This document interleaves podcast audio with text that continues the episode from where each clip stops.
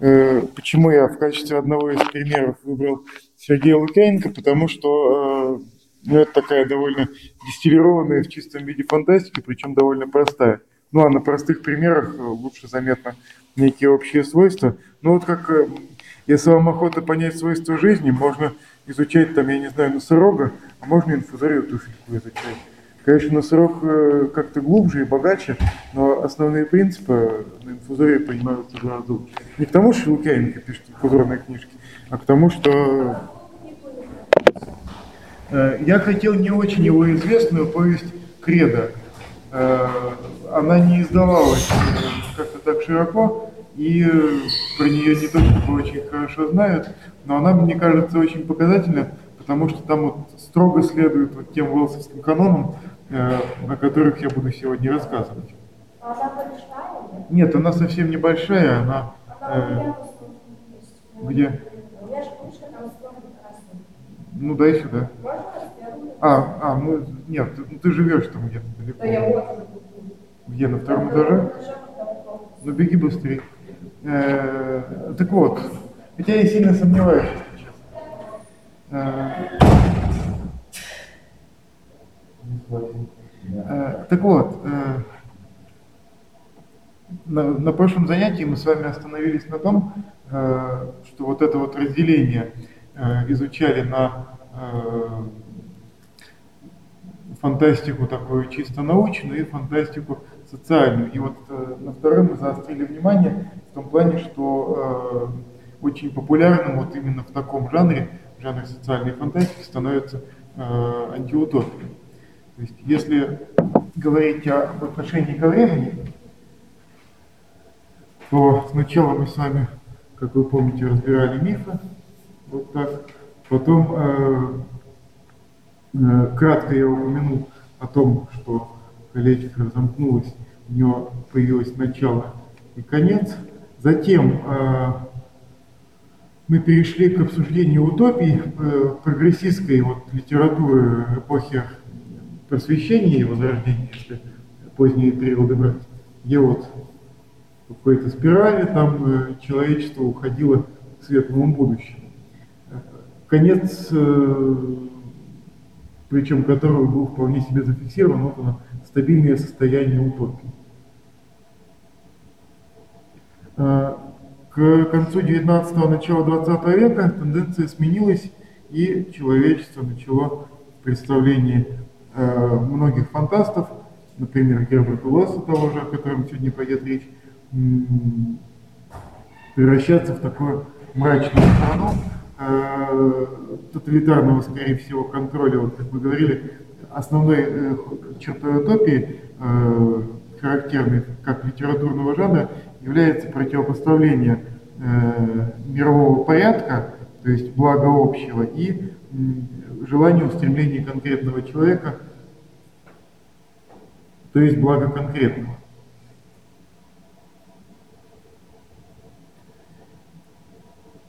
Ну и вот это э, направление связано с именем Герберта Уэллса, который в 1895 году написал свою машину времени, в которой э, предсказал мрачный, ну, точнее выдвинул некий мрачный прогноз э, развития человечества вот на ближайшие там 800 тысяч лет. Как вы помните, прогноз заключался в том, что под действием эволюции разойдутся вот ветки буржуазии и пролетариата, одни, начнут, одни абсолютно выродятся и потеряют, э, потеряют способность э, к самозащите, и поэтому будут радостно пожираемы вот этим самым пролетариатом, который живет там под, э, в туннелях в подземном мире и по ночам вылезает, чтобы этих самых лоев есть. Так? Хотел спросить, может, э, не буквально прогноз на будущее? А Нет, разумеется, разумеется. А конечно, конечно. То есть, э, я, я же говорил, основным художественным средством, которое используется вот в таких прогнозах, является гротеск. То есть э, мы возьмем некую существующую тенденцию и м, развернем ее э, ну, вот, во всей ее красе. Тогда у нас э, получится ну, такая вот картинка напоминания о том, что может произойти, если мы э, и так вот и дальше продолжим развиваться. Да. Мне интересно, а кто-нибудь во времена Советского Союза это произведение трактовал как э, вот, э, антиимперское, там, все такое, антибуржуазное. Нет, Уэллс был в очень хороших отношениях с Советским Союзом, он сюда много раз приезжал, ну, во всяком случае, какое-то количество раз он сюда приезжал, встречался с Беляевым, Александр Беляев, известный советский фантаст, голова профессора Доволя, там, э, продавец воздуха, еще там что-то. И его книги очень были любимы в Советском Союзе. Э, разумеется, они трактовались так, как было удобно ну, тогдашней э, литературной критике, то есть как э, бичующие, вот, если про машину времени конкретно говорить, бичующие вот пороки буржуазного общества и проповедующие классовое, э, ну точнее, снижение такого классового барьера. Потому что э, специализация вот таким образом губительно, по мнению Уэллса, повлияла на все население Земли. Не просто на э, пролетариат, но и на э, буржуазию, в общем, тоже. Вот я бы хотел в первую очередь э, решительно отмежеваться ну, вот в рассмотрении э, нашем. От э, ветки фантастики, которую вот мы обсуждали э, два занятия, нет, полтора, наверное, занятия назад, в конце за прошлого, в начале прошлого, от научной ветки фантастики, ну вот э, о ней и о том, э, э, какие характерные особенности у нее есть, мы, наверное, поговорим на следующем занятии, когда я начну сравнивать фантастику с фэнтези. Сейчас я попытаюсь сообразить, э, какой из двух тем лучше начать. Не, наверное, давайте начнем с именно социальной фантастики, а отмежевываться от научной я начну уже под занавес, чтобы как-то логическая цепочка не рвалась. Э, цель вот сегодняшней лекции – это поговорить о том, э, как вот дальше литературный жанр э, вот этой вот социальной фантастики, порожденный Уэллсом и вылившийся там в такие великолепные Э, монументальные, антиутопические произведения, как 1984, Дивный новый мир, мы, э, ну вот, если там говорить сатирика, Москва 2042, моя любимая антиутопия э, Войновича, про построение коммунизма в отдельно взятой Москве. То есть был тезис о, о невозможности построения коммунизма во всем мире, а вот в отдельно взятой стране, наверное, все-таки можно. А, ну вот с годами будто бы стало понятно, что вот в одной стране построить коммунизм нельзя, а вот в одном городе, вот в Москве, наверное, можно. И вот Москва 2042 это э, антиутопия такая о том, как вот жилось вот этим самым коммунистам в Москве э, через 25 лет после вот этого момента. Да. А остров Крым Аксенова? Нет, не читал Аксенова, увы. А. Ну, нельзя объять необъятное, правда? Да. Вот. Э, ну так вот, этот жанр антиутопии, он довольно-таки сильно эволюционировал. Ну и вот, э, чтобы как-то начать, я, пожалуй, позволю себе довольно обширную цитату из предисловия Волсовского к «Войне миров», или там, к «Машине времени», к американскому изданию, в общем, сборника его романов, Э, которая вышла в начале 30-х годов, то есть через 30 лет после написания э, самой книги.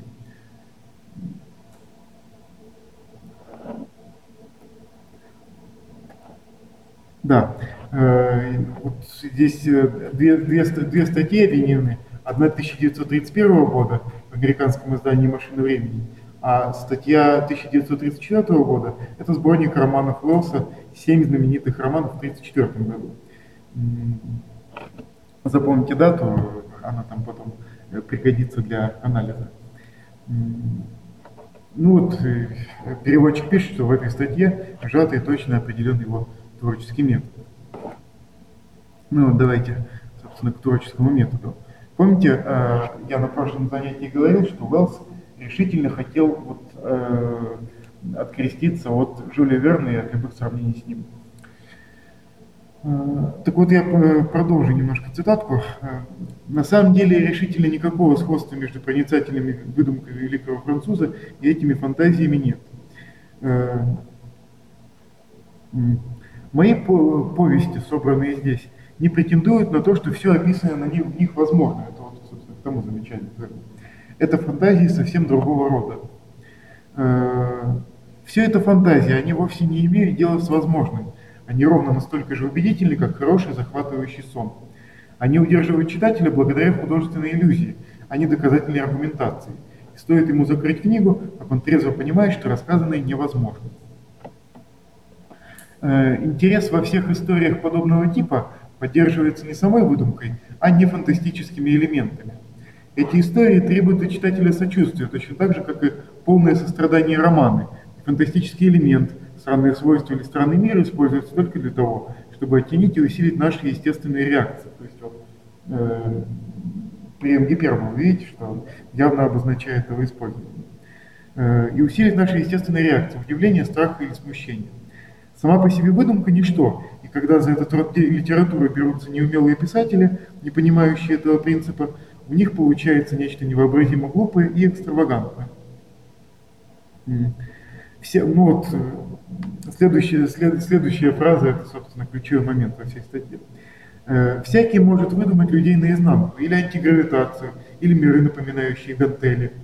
Эти выдумки могут быть интересны только тогда, когда их сопоставляют с повседневным опытом и изгоняют из рассказа все прочие чудеса. Тогда он становится человечным. Что бы вы почувствовали, что бы не могло с вами случиться, такой обычный вопрос, если бы, к примеру, свиньи могли летать, и одна полетела бы на вас ракетой через изгородь? Э, что бы вы почувствовали, что бы не могло с вами случиться, если бы вы стали ослом и не могли бы никому рассказать об этом? Но никто не будет раздумывать над ответом, если изгороди и дома тоже начнут летать, или если бы люди обращались во львов, тигров, кошек и собак направо и налево, или если бы каждый по желанию мог исчезнуть. Не остается ничего интересного, если все возможно. Чтобы обеспечить читателю игру по правилам, автор фантастических повестей должен помочь ему, пользуясь каждой возможностью, но ненавязчиво, привыкнуть к невозможной гипотезе. С помощью правдоподобного предположения он должен вынудить у него неосторожную уступку продолжать рассказ, пока сохраняется иллюзия. И вот в чем заключалась некоторая новизна моих книг, когда они только появились.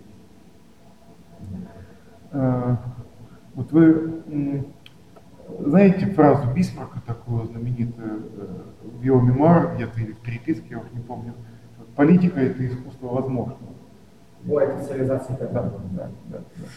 Э, ну вот э, фантастику тоже в некотором смысле можно назвать искусством возможного, только, разумеется, не в том, как имел в виду Бисмарк. Но вот как вы думаете, с точки зрения Уэллса, чему было посвящено э, ну, вот, правильное, идеальное фантастическое произведение. То есть вот э, э, миф – это фантазия о прошлом, э, утопия – это фантазия об идеальном месте каком-то, об идеальном мире, антиутопия – это вот такой мрачный прогноз будущего. А вот так, если в общих чертах в одном предложении описать фантастику. Вот именно вот в этом велсовском понимании. Это такая тонкая игра на грани возможного и невозможного. Э, а в чем игра состоит? Том, чтобы читать поверх происходящего. Э, совершенно не обязательно. То есть, э, ну вот, смотри, тут же было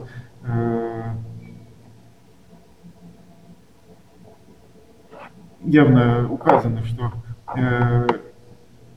вот эти вот выдумки удерживают читателя благодаря художественной иллюзии, а не доказательной аргументации. И стоит ему закрыть книгу, как он трезво понимает, что рассказанное невозможно. То есть э, Уэллс, как раз вот в противоположность Верну, э, не пытался объяснить, э, как вот, собственно, человек-невидимка стал невидимым. То есть он, разумеется, какие-то аргументы приводил, что вот как это произошло. Вот я вот показатель преломления своего тела свел там к единице, поэтому через меня видно все остальное.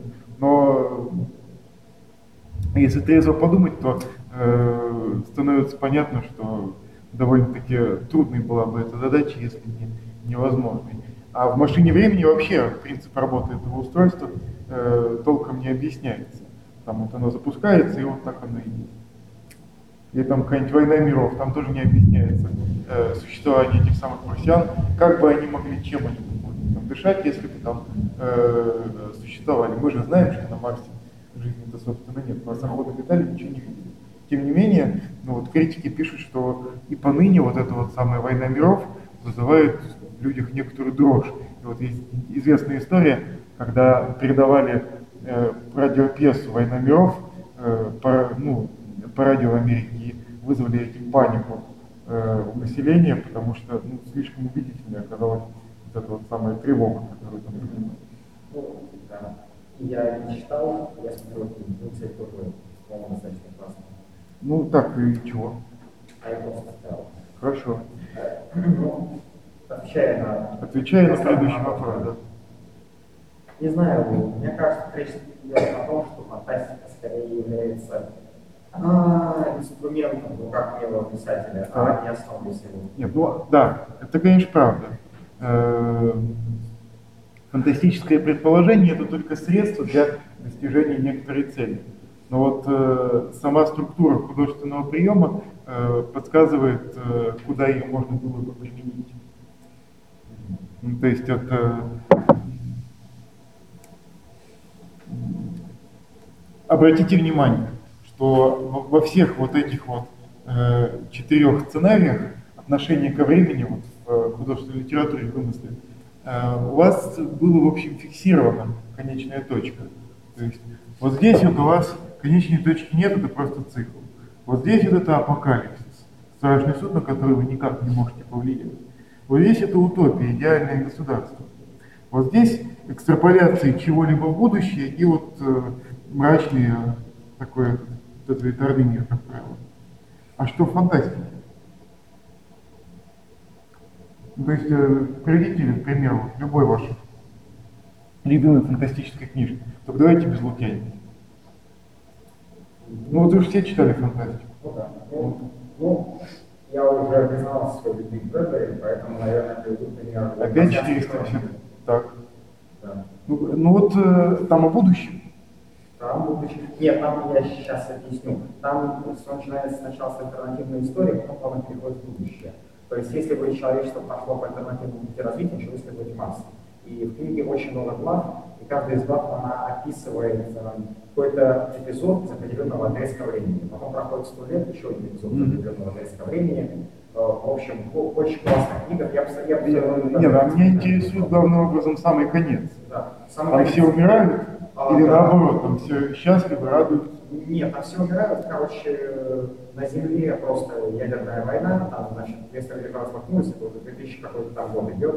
А, Марс, он был уже освоен, потом там все колонии умерли по разным обстоятельствам. И, короче, все заканчивается тем, что одна какая-то семья, которая чуть-нибудь спаслась на Марсе, она видит вот эти ядерные огни на Земле повсюду, а потом садится на лодку, плывет, а дети ничего не понимают, и типа отец говорит, что вот, ну, не будем так строить, и все. Как «Властелин колец». Не, очень классная тема, на самом деле. Кстати, мне только что пришло в голову, что в «Властелине колец» там же конец света, на самом деле, происходит. Да? Потому что эпоха вот этих вот сказочных зверушек, она заканчивается. Э, Эльфы там уплывают на запад, хоббиты там тоже уже начинают. И вот э, ничего не остается, только людишки мерзкие.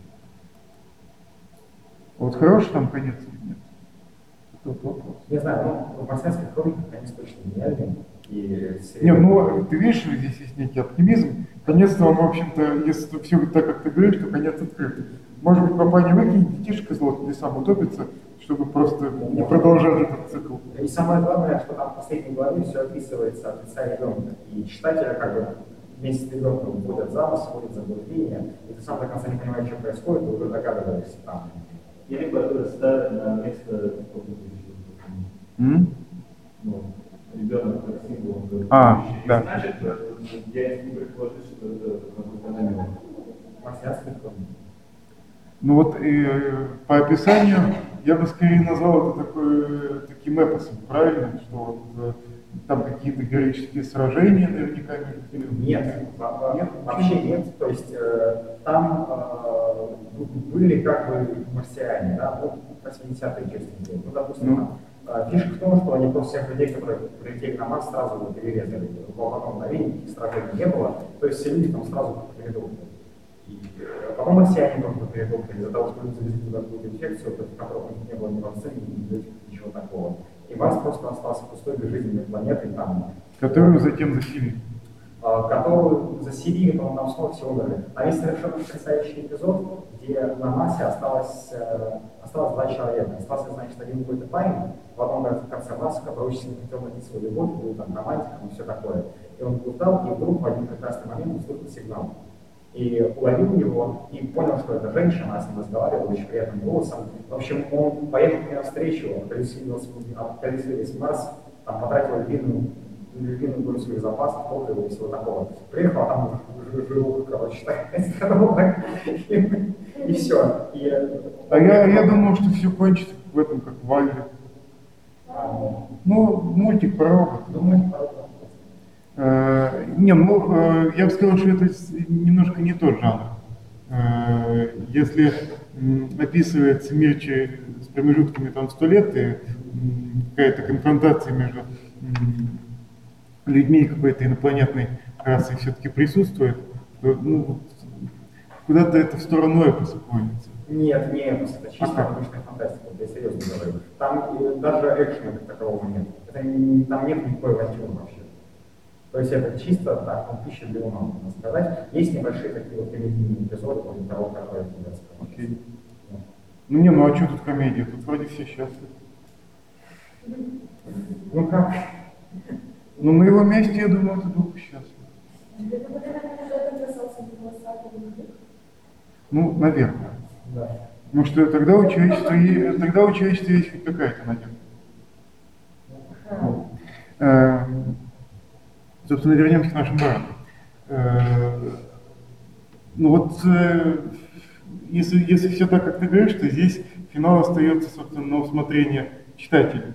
Не- Неизвестно, построят они новый мир или не построят. Но вот факт, факт в том, что вот эта вот твоя альтернативная история привела человечество вот к такому финалу.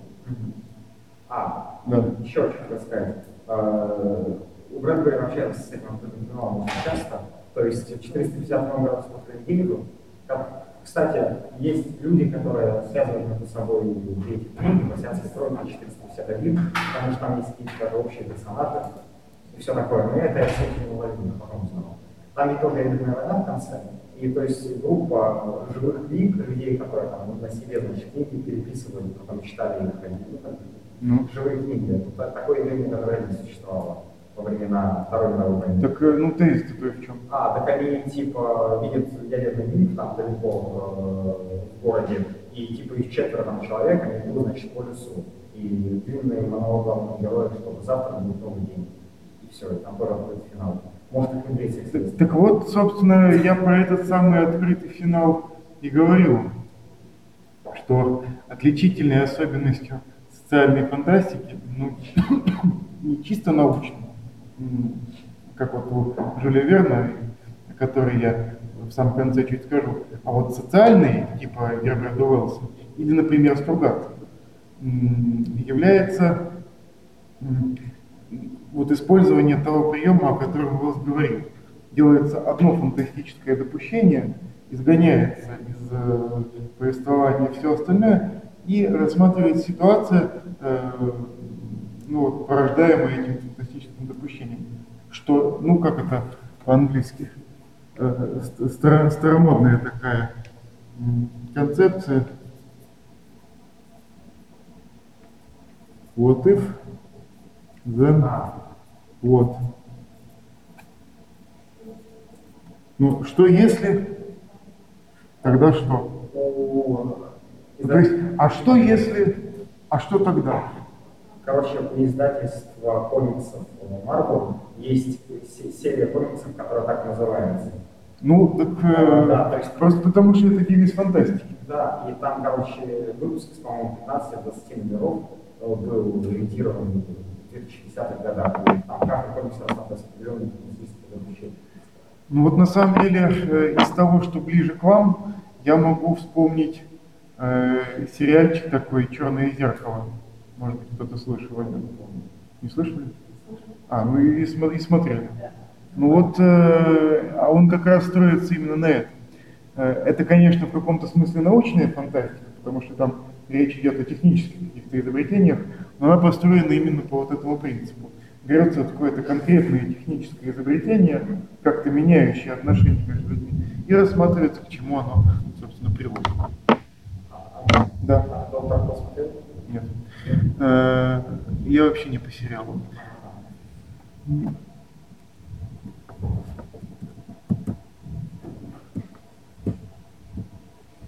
Вот интересно, Во. да? Э, чего? Мне вот интересно, да, фантастика. То есть эпос это есть там все больше сосредоточено на приключениях. Ну, не то чтобы на приключениях, а на описании каких-то вот широкомасштабных событий. Звездные войны это эпос. Скорее, да. Ну, собственно, как «Властелин колец». Э, определение эпопеи, ну вот художественный жанр. Помните? Что такое эпопея? Вот «Война и мир» — это эпопея. Описание широкомасштабных событий через... Тихо. Да. Ну, роман. Ну, эпопея-то там присутствует. Что это? Я знаю, где. Ты и так уже сказал очень много слов сегодня. Нет, я могу Аня? Что такое эпопея? Не знаю. Ну, говори. Это описание широкомасштабных событий через призму каких-то героев. То есть от лица одного человека описывается там какое-нибудь событие, от лица другого человека. Вроде того. Не, ну ты говоришь, что там меняется на самом деле действующее лицо. Ну да. Э, Так вот, э, давайте в качестве такой инфузории туфельки фантастической рассмотрим повесть э, Кредо Сергея Лукьяненко. Она очень маленькая, и в ней, вот, согласно заветам этого самого Уэллса, ровно одно фантастическое предположение. Вот я сейчас прочитаю э, отрывок, а вы попробуйте понять, какое фантастическое предположение там сделано.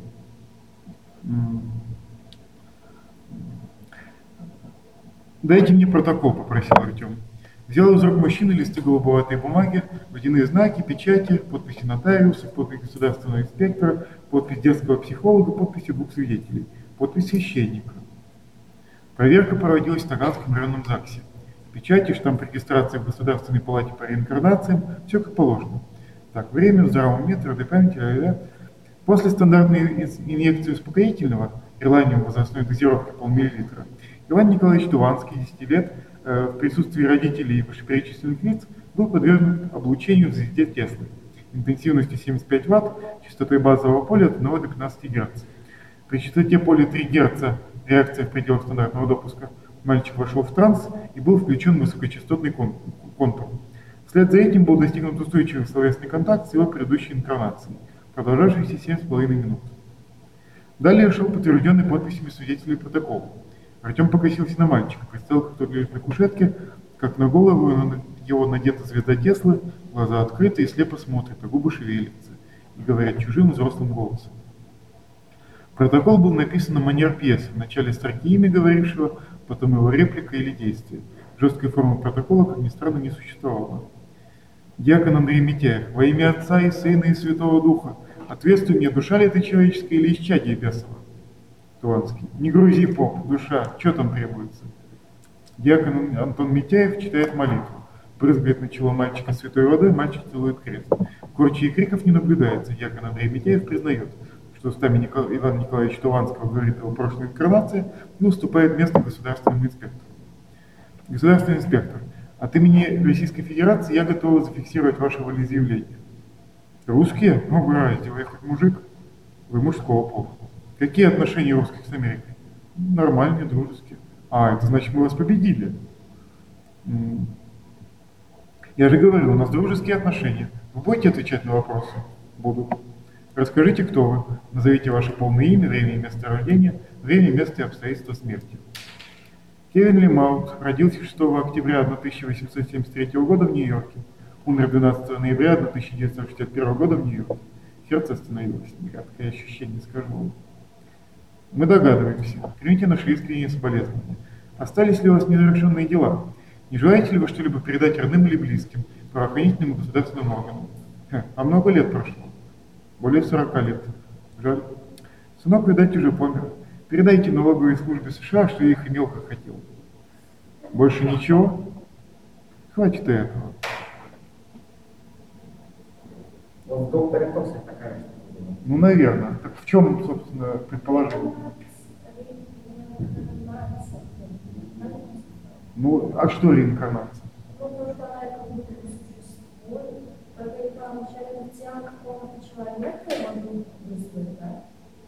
Э, нет. Нет. Ну, э, действительно, существуют некие реинкарнации, э, и было доказано с помощью прибора, изобретенного Теслой, вот я могу зачитать, 1893 год. Вот. Э, Как вы понимаете, товарищ Камалов, наша кафедра называется кафедра низких и высокочастотных электромагнитных колебаний.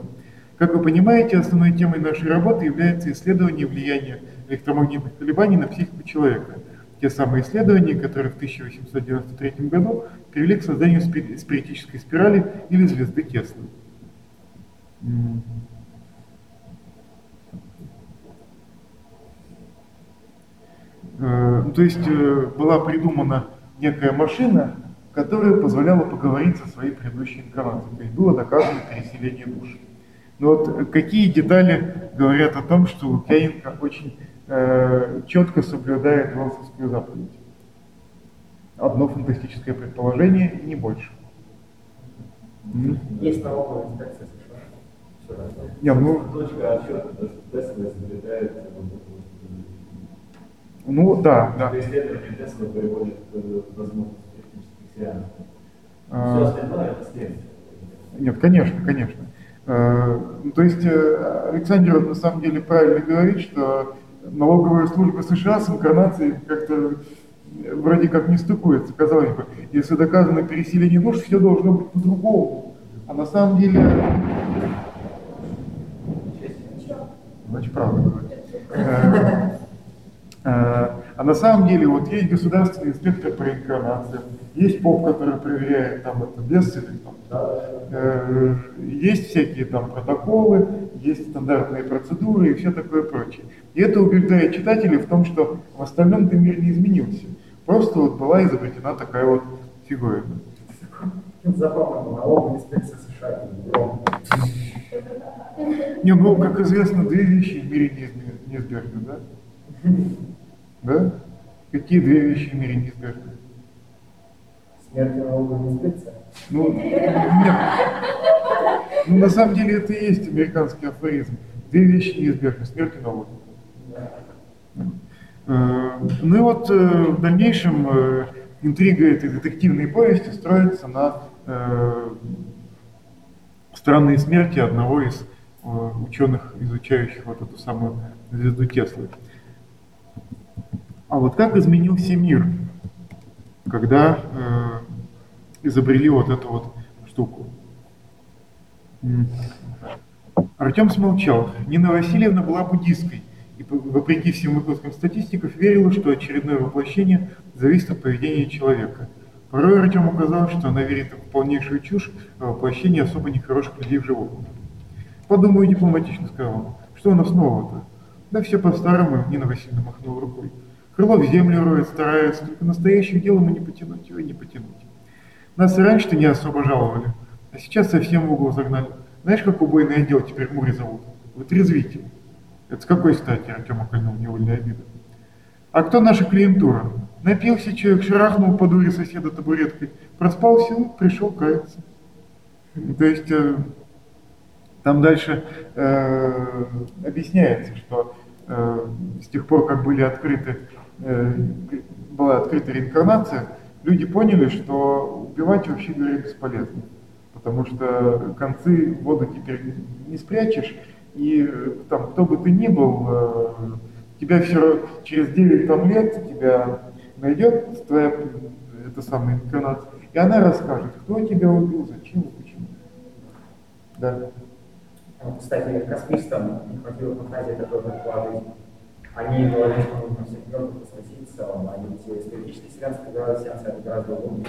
И несколько сэкономных земли. А ты точно пропустил 16 год? Или ты там неявно в качестве какого-то духа присутствовал? Нет, я же не был в 16 году. Ну вот, э, там.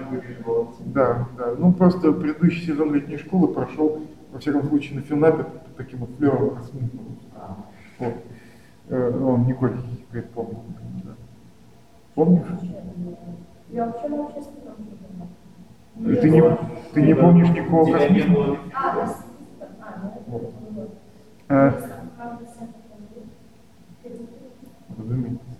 Э, Так вот, э, дальше там еще м, переводятся некие глобальные такие сведения, что в Первую мировую войну э, люди вот, под действием вот этого изобретения осознали, что они же на самом деле в своих там прошлых дедушек и бабушек, возможно, стреляют, да, и вот таким образом мировые конфликты в общем и целом свелись на нет. Потому что если переселение душ существует, то ты ты знаешь, кого ты убиваешь, ты знаешь, что э, никакого смысла в этом нет, что душа обратно, в общем. Да? Я, имеешь? сначала не понял идеи, я думал, э, я почему сказал, что как тут последний слепок э, Нет, человека. Типа, Это действительно переселение души, и когда вот э, младенец обретает достаточную э, мозговую силу, ему могут надеть на голову значит, э, эту самую звезду, и тогда вот предыдущая инкарнация обретет способность говорить. Ну, это такая, не совсем научная. А, я про это и говорю. Ну, смотри.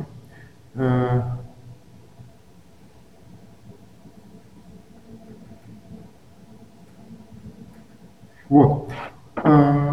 Шестое включение звезды Теслы сходит с ума каждый сотый, седьмое каждый пятнадцатый, восьмое каждый четвертый, девятое каждый третий, десятое каждый второй, одиннадцатое все. Существует не более десятка доказанных исключений. Но двенадцатого включения и впрямь не выносит никто. Опыт, к сожалению, накоплен немалый. Институт инкарнационной истории платит безумные деньги тем счастливчикам, или все-таки неудачникам, которые в прошлый раз жили давным-давно, да еще и в интересное время. В прошлой жизни тебя убили Петр Орлову, 10 тысяч долларов за 10 минут под звездой Теслы. Тебя расспросят, а никому, кроме историков, не нужным подобных стабильностях, и предложат прийти еще раз. Некоторые приходят, некоторые играют в рулетку судьбы довольно долго, но еще никто не выиграл больше 11 раз. То есть научности-то тут особо-то и нет, потому что нет описания этой самой звезды Теслы. Вот, Что? блин, было бы гораздо умнее, если бы это было как в Assassin's Creed, то есть э, по генам. э, Ты еще Лукьяненко будешь учить, как ему фантастику писать? Да нет, просто это та- та- так такой легкий налет фантазийности, зовут душа, там все такое. если бы это было по генам, то наверное. Если бы это по генам, это была кому никому не интересная, нудная фигня. Нет? Нет? Это повесть, в конце концов. Ты требуешь от автора де- детальной проработки э, концепции, а хотя ему важно абсолютно не это. А ему важно вот именно то, о чем Уэллс говорил. Так вот, э, вот это, как мне кажется, такой образец э, правильной фантастики социальной, потому что из одного маленького предположения выводятся некие глобальные изменения в структуре общественных отношений. И вот этим, как мне кажется, фантастика как э, художественный жанр, именно социальная фантастика, отличается от, от всего, что э, присутствовало в литературе до этого, открытым финалом, то есть осознанием того, что э, наше будущее не является определенным. Э, что если, а вот что тогда? Э, и здесь, и здесь, и здесь, и здесь люди как бы подглядывали в ответ. Э, Каждому казалось, каждый хотел убедить других, что вот какое-то будущее возможно, и оно, наверное, вероятно. Уэллс уже был умнее, и он даже в «Машине времени» говорил, что вот моя теория, возможно, не вполне правдоподобна. Но вот, тем не менее, за 30 лет, которые прошли с момента создания машины времени, он многое переосмыслил. И вот я э, прочту вам еще один отрывок из этой статьи.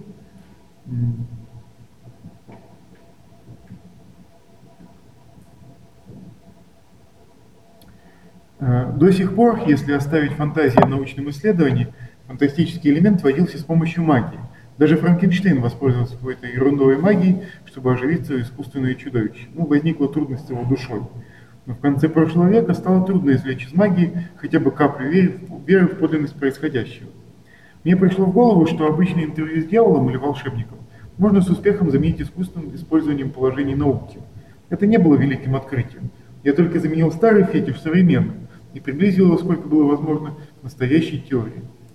Когда писателю-фантасту удалось магическое начало, у него остается одна забота. Все остальное должно быть человечным и реальным. Необходимы прозаические детали и строгое исследование гипотезы. Всякая выдумка, которая выходит за пределы основного предположения, немедленно придает всему сочинению глупости. Вот, самое важное. Когда высказана гипотеза, интерес повествования сосредоточивается на том, чтобы наблюдать чувства и поведение человека под новым углом зрения. То есть вот э, в чем отличие э, фантастики, например, э, ну вот такое э, понимание исследования возможных миров от той же самой антиутопии. Потому что в антиутопии э, характер героя э, выписан нарочно так, чтобы показать его противостояние вот с этим тоталитарным миром ужасным. А здесь э, герой как бы пускается в свободное плавание. Ну, то есть э, доказанная инкарнация. Вот ты, Александр Мигаль, что ты будешь делать в этом случае? Ну, сходил бы на сеанс, я Ну да, сходил бы на спиритический сеанс, узнал бы, что в э, позапрошлой жизни ты был каким-нибудь там, я не знаю, Муссолини, да? Впал в депрессию, да? Нет? Нет, просто, потому что я не знаю. То есть мне, чтобы понять, нужно глубже знать концепцию, э, что вообще у Кенника вкладывает понятие души. Это просто штука, которая выполняет на жизни, или все-таки абстрактное мышление там. Ты зануда. Да, да нет, ну, нет, ну серьезно. Типа, если это душа в том плане, что она будет влиять на жизнь, то это нет, э, это набор, э, это грубо говоря память. Что делает человека человеком? Непрерывность памяти. Ну вот это я буду общественникам рассказывать. Это очень забавный мысленный эксперимент Станислава Лема в сумме технологий, посредством которого он доказывает, что даже если бессмертие технологическое достижимо, то нам особо не будет от него никакого кайфа. Ну, э, если э, достижение, если бессмертие достигается там заморозкой, разморозкой, например, он говорит, что не сработает. Почему? Вот, вот Станислав, Станислав, ну, ну, поляк. Ну, не, ну есть же Станислав и Жилец. Одного же не, не могут звать Станислав, а другого Станислав. А как я сказал? Ну, значит, я тупой. Не Станислав, Станислав. Э, вот. Э, так что вот эти вот самые возможные миры, они очень сильно расширяют диапазон возможностей самого жанра. Э, антиутопия не может быть веселой, она может быть только сатиричной. Э, утопия не может быть динамичной, там вот должен быть абсолютно идеальный мир. А если у вас есть только одно фантастическое предположение, и вы вот пускаетесь от него в свободное плавание, вы вольны делать абсолютно все, что вам угодно. Да. Э, ну, скажем так, э, если это антиутопия в классическом понимании, скорее да. Это может быть сатира на нечто, и как сатира она может быть смешной. Например, в Москве 2042 описывается, что нефть в Советском Союзе давно уже кончилась, а трубопровод остался. И поэтому они гонят на Запад по этому трубопроводу так называемый вторичный продукт. То есть вот еда это первичный продукт, а там вот еще бывает продукт вторичный, который каждый гражданин вот этой самой коммунистической Москвы обязан сдавать, чтобы его потом гнать на Запад и избавляться тем самым от... Э, ну, еще для одной цели на самом деле, э, но я не буду спойлерить, вы там придете и прочитаете. Или заспойлерите. Нет, не буду. Не буду, прочитайте. Это довольно хорошая книжка, и в ней, например, очень точно описан интернет. Э, там есть управление литературой коммунистическое, и у него есть два подразделения. бумлит, то есть бумажная литература, и безбумлит, то есть безбумажная литература. Вот безбумажная литература это интернет на самом деле. И вот если вы дочитаете до вот того места, там нежданчик некий есть, там безбумлите, то вы обнаружите, что это действительно очень точное попадание в наши сегодняшние реалии. Хотя Войнович, конечно, ничего этого, я думаю, не хотел, э, а хотел просто пустить шпильку Советскому Союзу, который к тому моменту уже погиб. Э, э, так вот, вот эти вот самые возможные миры сильно расширяют диапазон художественных средств, и поэтому фантастика может использовать в своем, ну, вот в, своем, в теле жанра приемы из антиутопии, и утопические тоже, и вот даже элементы мифов каких-то, но она не обязана подглядывать в ответ. Э, вы не обязаны вести читателя к какому-то конкретному миру, счастливому, несчастливому и закольцованному. Там. Вы можете делать все, что угодно, ну и как это, э, как было на вчерашнем физмат-балете, да? Ну вот куда вы пойдете, вот то и будет. Поэтому, вот, с моей чисто субъективной точки зрения, э, фантастика – это единственный жанр, э, ну вот во всей этой жанровой литературе, ну, родившейся более-менее там в 20 веке, э, который оказался способен на то, э, на что оказалась не способна реалистическая литература, ну, вот так называемая большая литература, там, за которую Нобелевские премии дают. Просто вот достучаться до людских, значит, таких самых э, сердец и мозгов. Если, э, ну вот, э, Нобелевскую премию по литературе дают уже там 100 с лишним лет, да, 1904 года. Э, вот если загибать пальцы, скольких Нобелевских лауреатов по литературе вы читали? А вот да, кстати, тоже зашел в список на mm-hmm. Ты читал Бабудилу. Не, ну хорошо, ты слушал Бабудилу. А, Бунина, наверное, ты читал? Да. И, и вы, наверное, Бунина читали. А кого еще? Наверное, никого. Германа Гесс. А, ну Пастернак. А если зарубежный? Не, мало. Ну вот я Андрея Жида там, допустим, какого читал. Томаса Манна читал, мне кажется. У него вроде тоже есть за доктора Нет? У Томаса Манна нет, наверное? еще кого-то помню. Гесса я точно читал, вот я читал как раз его книжку э, «Игра бисер», за которую ему дали Нобелевку.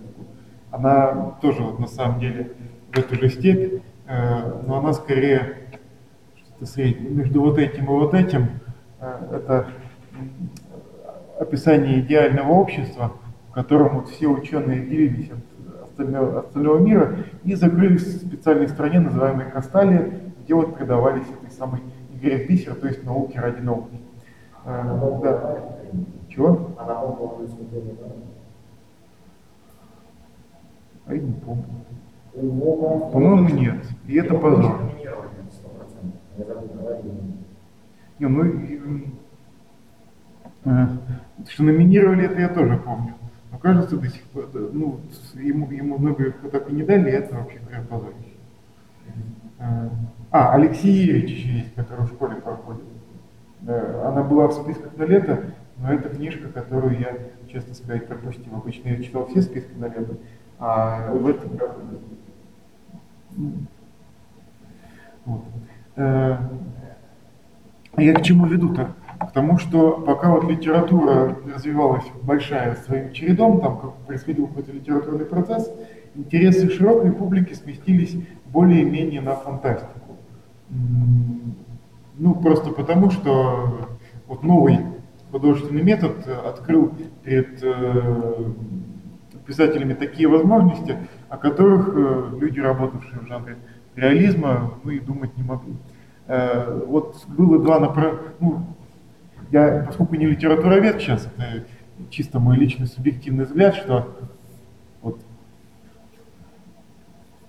э, если у вас нет тех художественных средств, которыми располагает фантастика, вы обречены на игры с формой.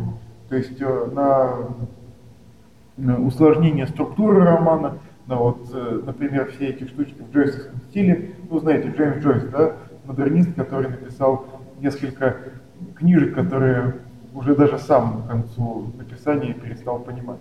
То есть, насколько я помню, он писал, что он толком не может сказать, что он подразумевал в поминках по Финигану. Ну, ну, ну как-то вот написал, ну вот что-то произошло. Э, я вот не помню, кто делил э, писателей на две категории, что вот одни пишут для людей, другие пишут для других писателей. Ну, то есть вот если вы получили Нобелевскую премию по литературе, наверное, вы пишете для других писателей. Ну а если вы получили премию Хилба, фантастическую, то, наверное, вы пишете для людей. Хотя за некоторые фантастические книжки Нобелевку я бы все-таки не побрезговал. Большая литература раз. Как это пафосно прозвучало. Знаешь про джаз? Нет, не надо рассказывать анекдоты про джаз, пожалуйста. Я знаю, потому что что это за анекдот и чем он закончится.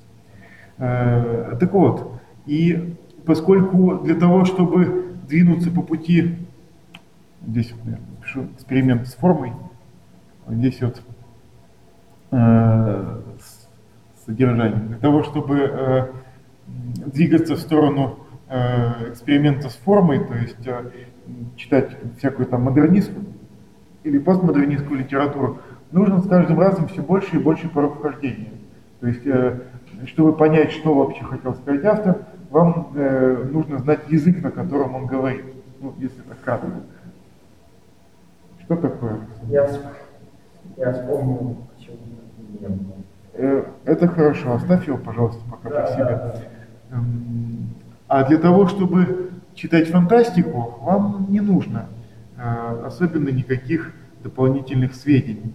Если это, разумеется, социальная фантастика, в которой э, фантастическое допущение не обосновывается строго.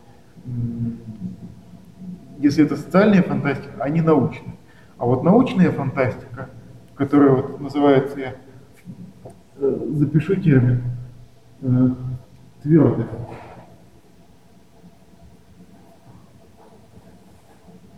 Научная фантастика. То есть та, в которой э, не должно быть элемента сверхъестественного. Та, в которой э, все вот эти вот фантастические допущения должны укладываться в ну, вот область знаний э, современной науки или хотя бы быть выводимыми из нее. Она вот развивалась своим чередом и э, переросла вот в одно из направлений жанровой литературы, э, который вот сейчас, как мне кажется, становится все больше и больше уделом, как это называется, ников, да? Э, что ты так хихикаешь? Да не, мне смешно стало. Ник? Да.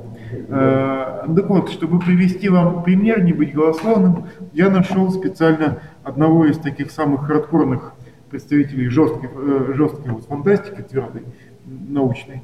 Его зовут Грег Иган.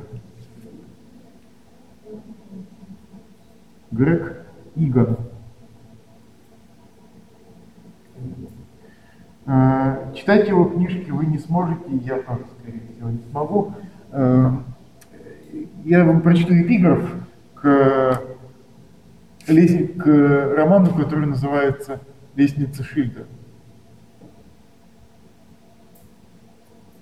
Шильда.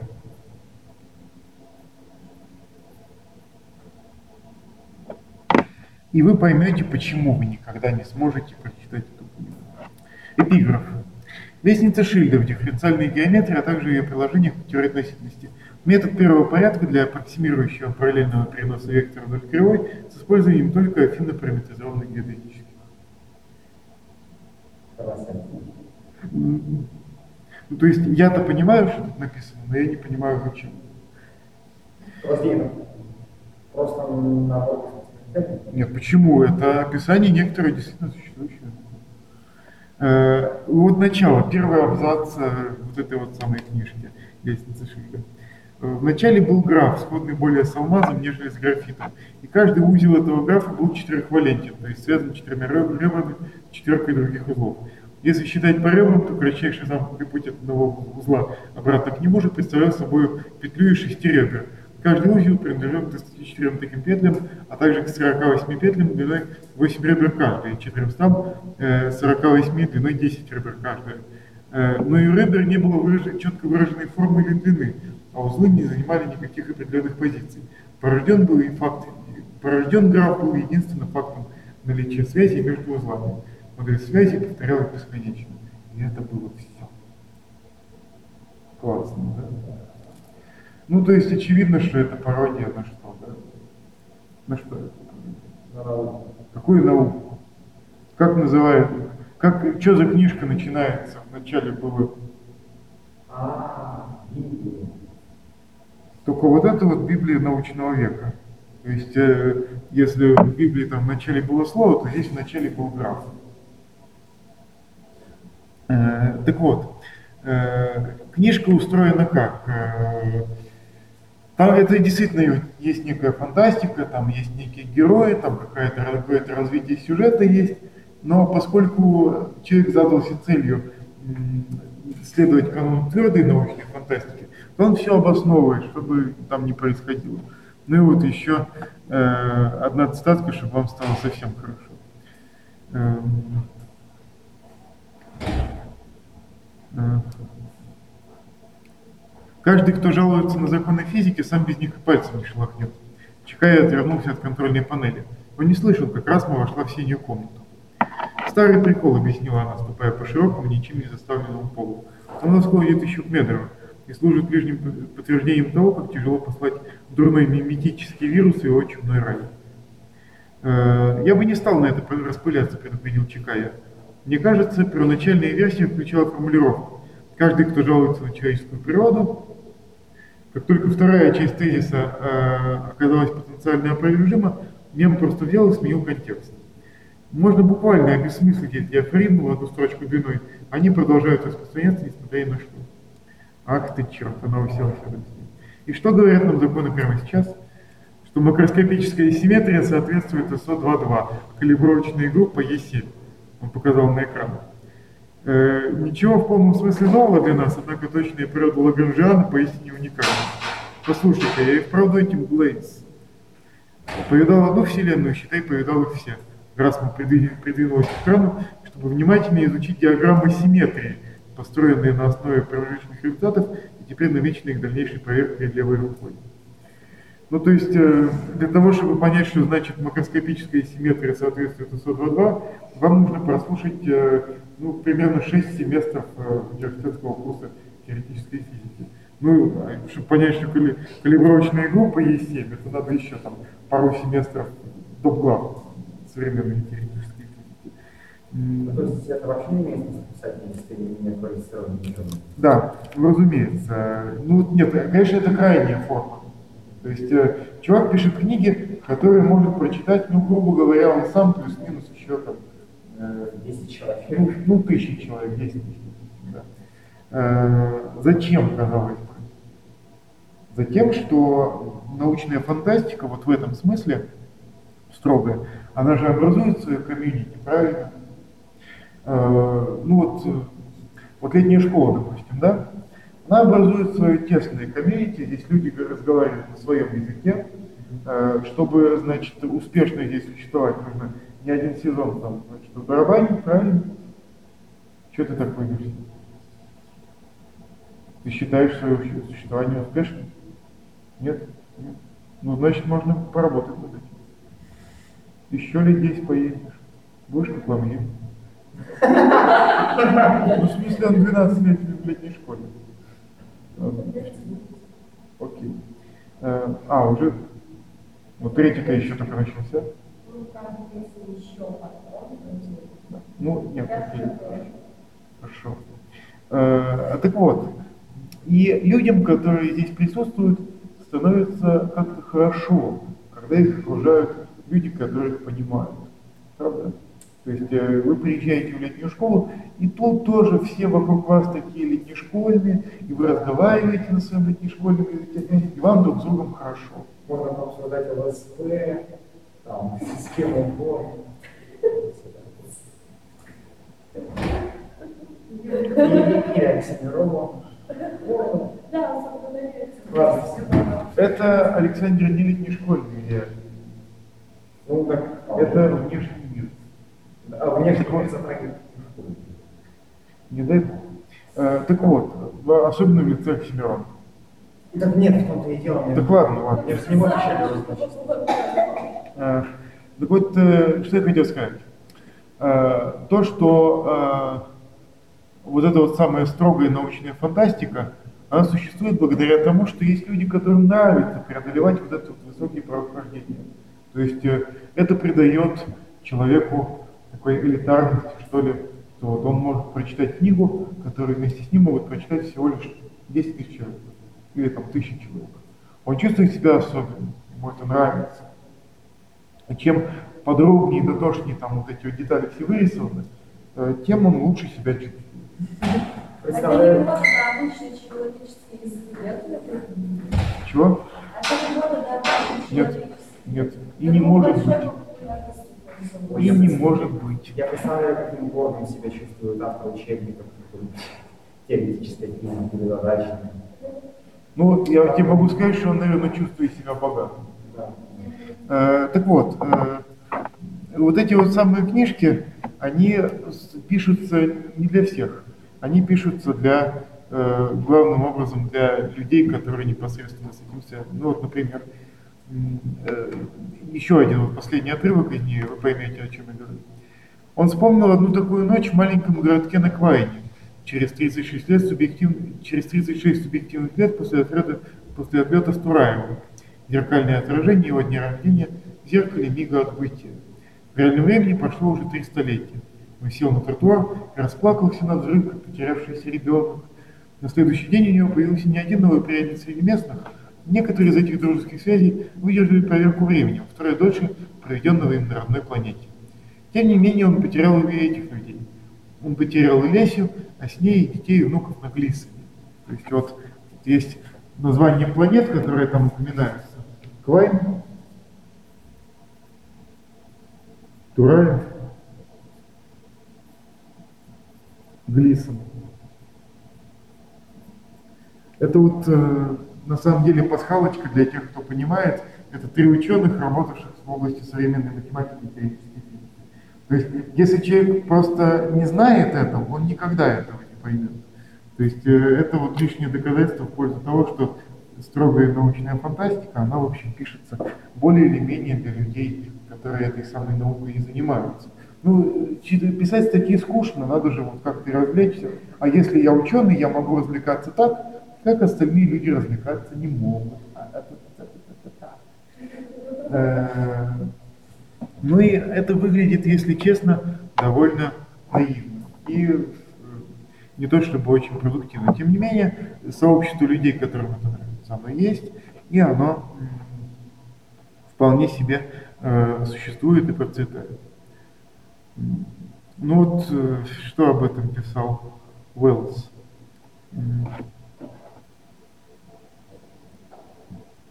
Точнее, не Уэллс, а некий литературный критик э, Ревич, его фамилия, кажется. Э, Я нашел полемические некие заметки об э, о реальности фантастического. Сейчас А вот когда Уэллс писал свои предисловия, вот эта вот строгая научная фантастика не имела еще такого высокого правоохождения. То есть Жюля Верна, который вот именно эта научная фантастика в нашем понимании, мы можем читать, потому что он повествует о достижениях науки 150-летней давности. А вот это вот это свеженькое. Э, вот кажется, что ну, вот эти вот эти двое, мне кажется, все еще живы. Э, так. 150 лет. Ну, через 150 лет, наверное, это будет такое легкое чтиво для школьников старших классов, да. М. Куда ты дел?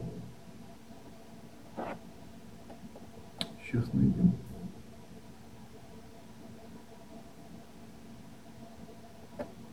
Да, вот. Э,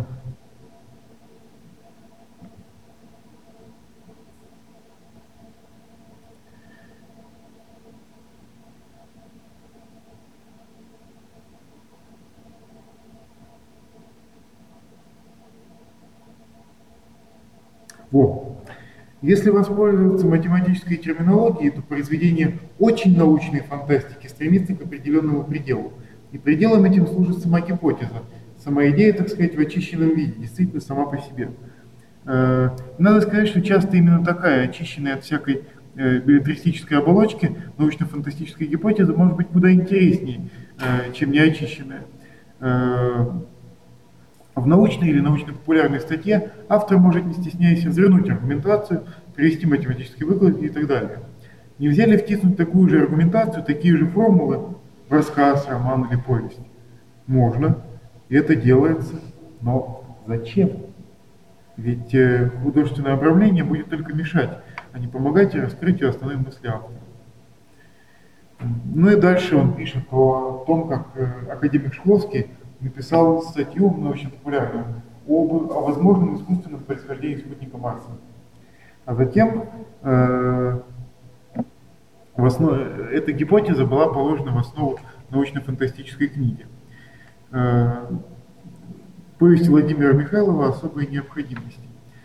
Э, да, Михайлов замечательно описал внутреннее устройство Деймоса и злоключения космонавтов, не сразу освоившихся с незнакомой техникой. Но для чего это написано? Хотел ли автор, чтобы мы поверили? Вряд ли. Значит, произведение написано ради чего-то еще. Ну, несомненно.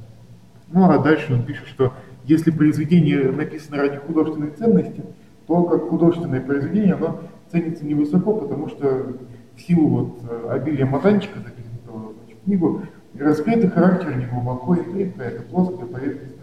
И э, с точки зрения художественных достоинств, в общем, художество на такой. Вот. Э, так что вот э, между э, научной фантастикой и социальной фантастикой, если вот смотреть на них с чисто такой литературоведческой стороны, я бы, разумеется, отдал предпочтение социальной фантастике, ну, как более такому мощному жанру, у которого больше гораздо возможностей. Научная чисто фантастика самим своим методом отрезает себе руки и ноги, а иногда и голову. То есть э, есть же понятие Бога из машины, да, в литературе и в драме. То есть это вот некое э, происшествие, событие, которое не вписывается в основную канву значит, повести, но э, каким-то образом оказывает влияние на весь ход событий. То есть это связано было с тем, что зачастую в античной драме Э, Володя напоминал там пару лекций назад, э, появлялся посреди вот в разгар каких-то событий Бог и разруливал там всю ситуацию, там вот этому то, этому это. Или вот как я э, говорил на вечернем клубе о Толкине, да,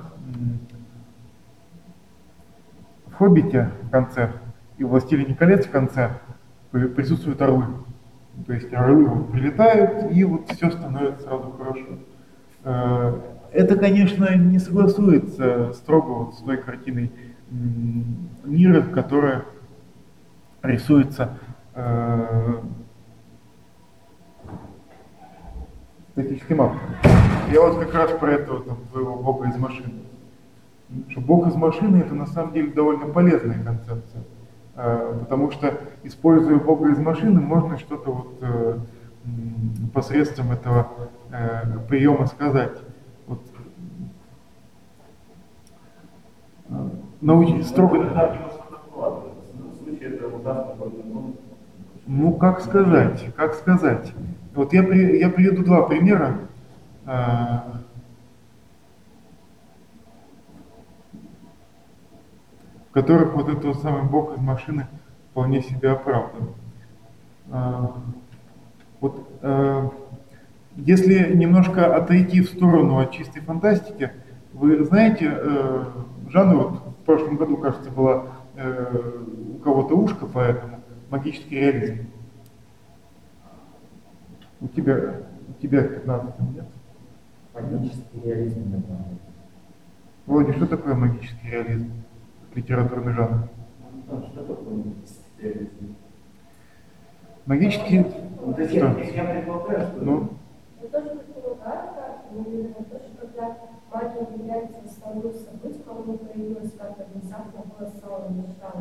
Нет, а магический реализм, он не про магию на самом деле. А, что?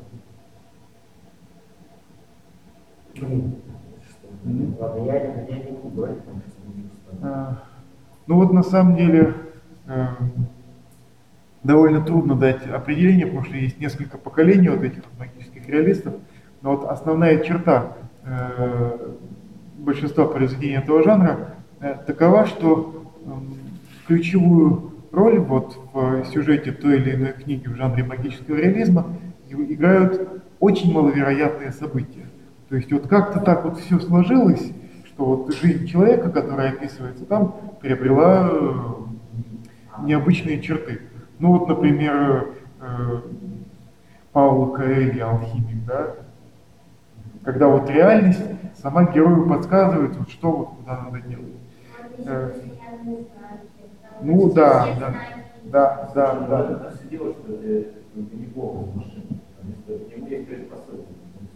А вот, э, но эти предпосылки лежат э, вне самой плоскости э, мира. Нет. То есть э, эти посылки, они, разумеется, автором туда закладываются, но герой не может знать об этих посылках. Но Тем не менее, читатель, да. Читатель, вот знает. Вот. Э, ну, сейчас, погоди. Ну, понимание. Нет, ну разуме- разумеется, если Бог из машины появляется только тогда, когда автор окончательно запутал свои эти самые э, концы и решает их разрубить, это, разумеется, дурной тон. Но Я понимаю, если в явление будет ложно, там ну, какая-нибудь э, история, неординарное окончание анекдотики, мол, все настолько плохо, то, что я уже не знаю, как закончить, поэтому появится какая-то произойдет что-то А. такое, и всем станет хорошо. в смысле как орлы, да? Ну да. Окей. Когда тогда это абсурдно значение. Да, вообще, в остальных случаях, А, вот- а вот может быть, может быть, наверное, еще одна ситуация, вот о которой я хотел сказать.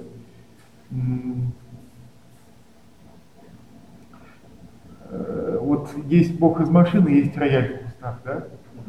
Э, ну, рояль в кустах это, конечно, маловероятно. Это какую хорошую музычку на нем можно сыграть, если для этого настал подходящий момент. Э, какой бы фи- фильм привести в пример? Вот Ой. с, с фильмом вы, наверное, знакомы. Э, А, во, во, помню. Э, Ну, я, я, конечно, сильно заспойлерю, но с очень большой вероятностью вы эту книжку не прочитаете никогда и экранизацию не посмотрите. Вот у меня как раз э, 4 минуты осталось, я могу себе позволить небольшой рассказ. Есть такой э, писатель швейцарский, это на самом деле исключение почти что. Швейцарских писателей там два существует или три. Э, Фридрих Джеремат. И у него есть книжка, у него есть маленький рассказ «Авария» про то, как э, некий человек попадает в аварию, и э, для того, чтобы поч- ему починили машину, его отвозят там близлежащее поместье. И вот в этом поместье, оказывается, живут несколько стариков, которые э, каждую неделю, э, ну, они все уже вышли на пенсию, делать нечего, чтобы как-то развлечься, они решают играть в игру. Каждую неделю они устраивают суд над кем-нибудь, вот, кто соглашается. А, Они разыгрывают какой-то известный судебный процесс, э, кто-то там судьи Жан Удар, кто-то там Галилей или еще кого-то. Ну, а исполняют роли, которые они играли вот в э, своей прошлой жизни. Судья будет судьей, там, палач палачом, и вот там все происходит. Э, И они устраивают такой э, понарошенный суд над э, человеком, который м, обнаруживают, что у него действительно был некий грешок такой, и распутывают его в э, преступление. Что вот э, якобы он э, э, хотел овладеть женой своего начальника, и поэтому как-то так хитро обустроил ситуацию, что начальника хватило. Вот. Они вот убеждают его в том, что он это преступление совершил, признают его виновным и радостно подписывают ему смертный приговор. Ну, разумеется, нарушил. А человек настолько впечатленный тем, что оказывается он такой опасный, он такой значительный, он так вот все это продумал, а на самом деле это никому не нужный обыватель, человек оказывается настолько поражен вот этим вот поворотом жизни, что э, ну, не находит никакого способа лучше закрепиться в реальности, чем исполнить вот этот вот смертный приговор. Потому что если он уедет потом дальше и начнет жить опять свою обывательскую жизнь, то, ну, считай, ничего этого не было. А так вот они э, сделали его вот этим вот самым смертным приговором э, тем, э, кем ему хотелось бы себя видеть. Это вот рассказ. А у него есть экранизация. Э, называется «Самый прекрасный вечер в моей жизни». Э, она устроена немножко не так. Э, она устроена по-другому, э, и изменение там критичное заключается в том, что на утро э, они не обнаруживают его повесившимся, а они просто говорят, что а это вот у нас просто такой отель, в котором есть такой аттракцион. Вы же когда заселялись, вы же там что-то подписали, да? Вот, вот вам счет за обед, вот вам счет за ужин, а вот за театрализованное представление, в котором вы, значит, поучаствовали. Ну, он с негодованием подписывает, э, забирает свой понарошку смертный приговор и э, в результате гибнет в автокатастрофе, когда этот самый смертный свиток со смертным приговором попадает под рычаг тормоза. Э. Э, э, к чему этот пример? К тому, что вот во втором случае какое-то маловероятное событие коренным образом меняет всю структуру самого рассказа.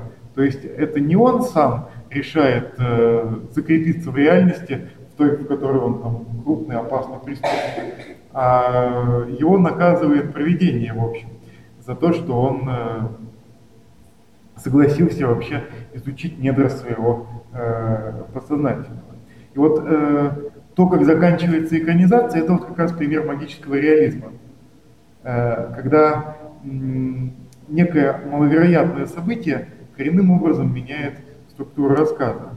И вот мне кажется, в этом случае это оправдано, потому что,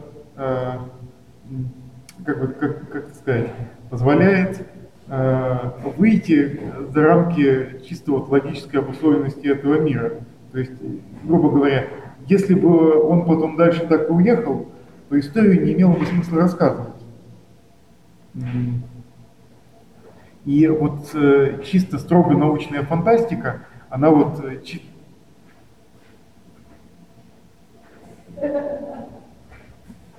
Здравствуйте. Надо ему бром выдавать, чтобы он там как-то поспокойнее был.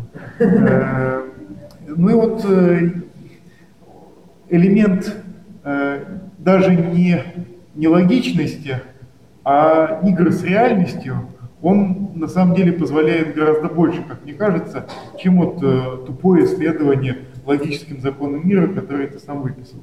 Грубо говоря, если логика самого художественного произведения тебе подсказывает, что вот можно сыграть на вот какой-нибудь удаче редкой персонажа, то почему бы не использовать этот шанс? Вот э, все тебя ведет к тому, что там должно все кончиться хорошо. А ты уже там какую-то антиутопию выписал. Ну вот, может быть, можно тогда волшебника в голубом вертолете какого-нибудь там прислать, который э, позволит тебе сказать то, что ты хотел. Че? Магический реализм получается в большинстве художественных фильмов. Ну, нет, а вот, кстати, по поводу художественных фильмов. Э, лучший пример э, художественного фильма в жанре магического реализма это Амели. Амели. Амели. Э, там главная героиня всю жизнь окружена цепью маловероятных событий. Ну, и, между прочим, и при том их настолько много, что потихоньку перестаешь верить в то, что это все случайности. Ну, или большая Ну, кстати. Нет, ну, ну да, да. Э, ну, ну, знаю. Нет, ну в фильмах это довольно часто используется, действительно, просто потому что это расширяет, расширяет границы. Э, если оставаться в рамках социализма, то далеко, в общем, не уедешь. И вот на самом деле в социальной фантастике, которая не слишком тесно вот связана вот этими самыми рамками, там вот это вот э, понятие заигрывания с реальностью, с вероятностями, оно вот как-то широко используется. Ну вот, может быть, завтра мы немножко еще поговорим об этом.